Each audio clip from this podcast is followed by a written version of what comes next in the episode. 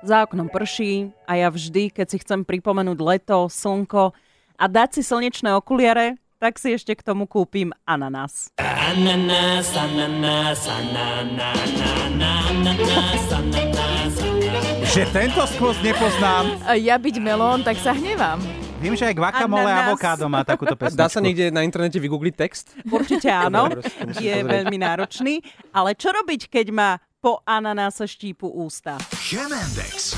Hodina chémie, ktorá vás bude baviť.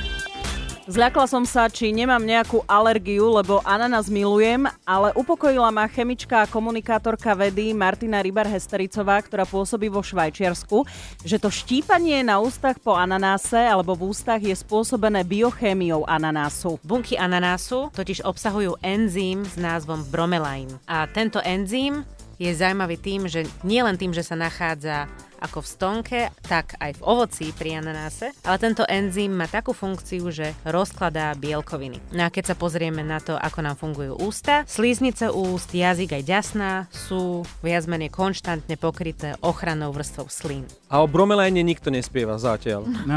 A je to škoda.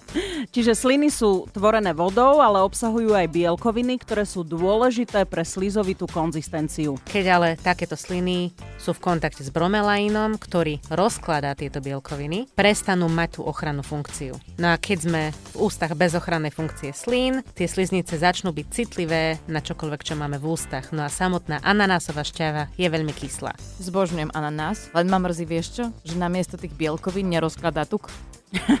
Ale veď e, počkaj, ananás e, On sa odporúča pri chudnutí. No? To sa no. na to tiež ešte opýtame, no, Teraz už nemáš výhovorku. Teraz okay. už nemáš Dobre, výhovorku. Ananás Dobre. sa vykašľali všetci.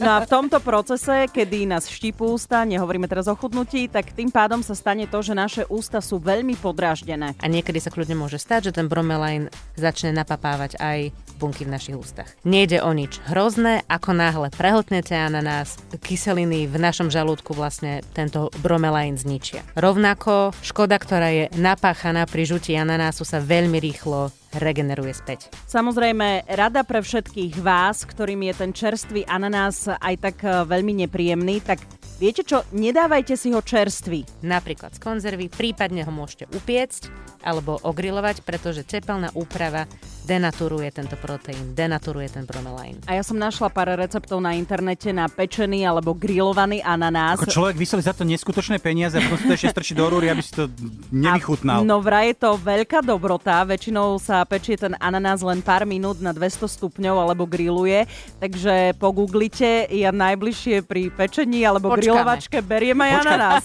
Rusnácka kuchárka nemá recepty s ananásom. Ako sa povie po rusnácka? Ananas? Ananás. No, na nás. Chemendex na Expresse. Najlepšia nálada je ráno na Expresse.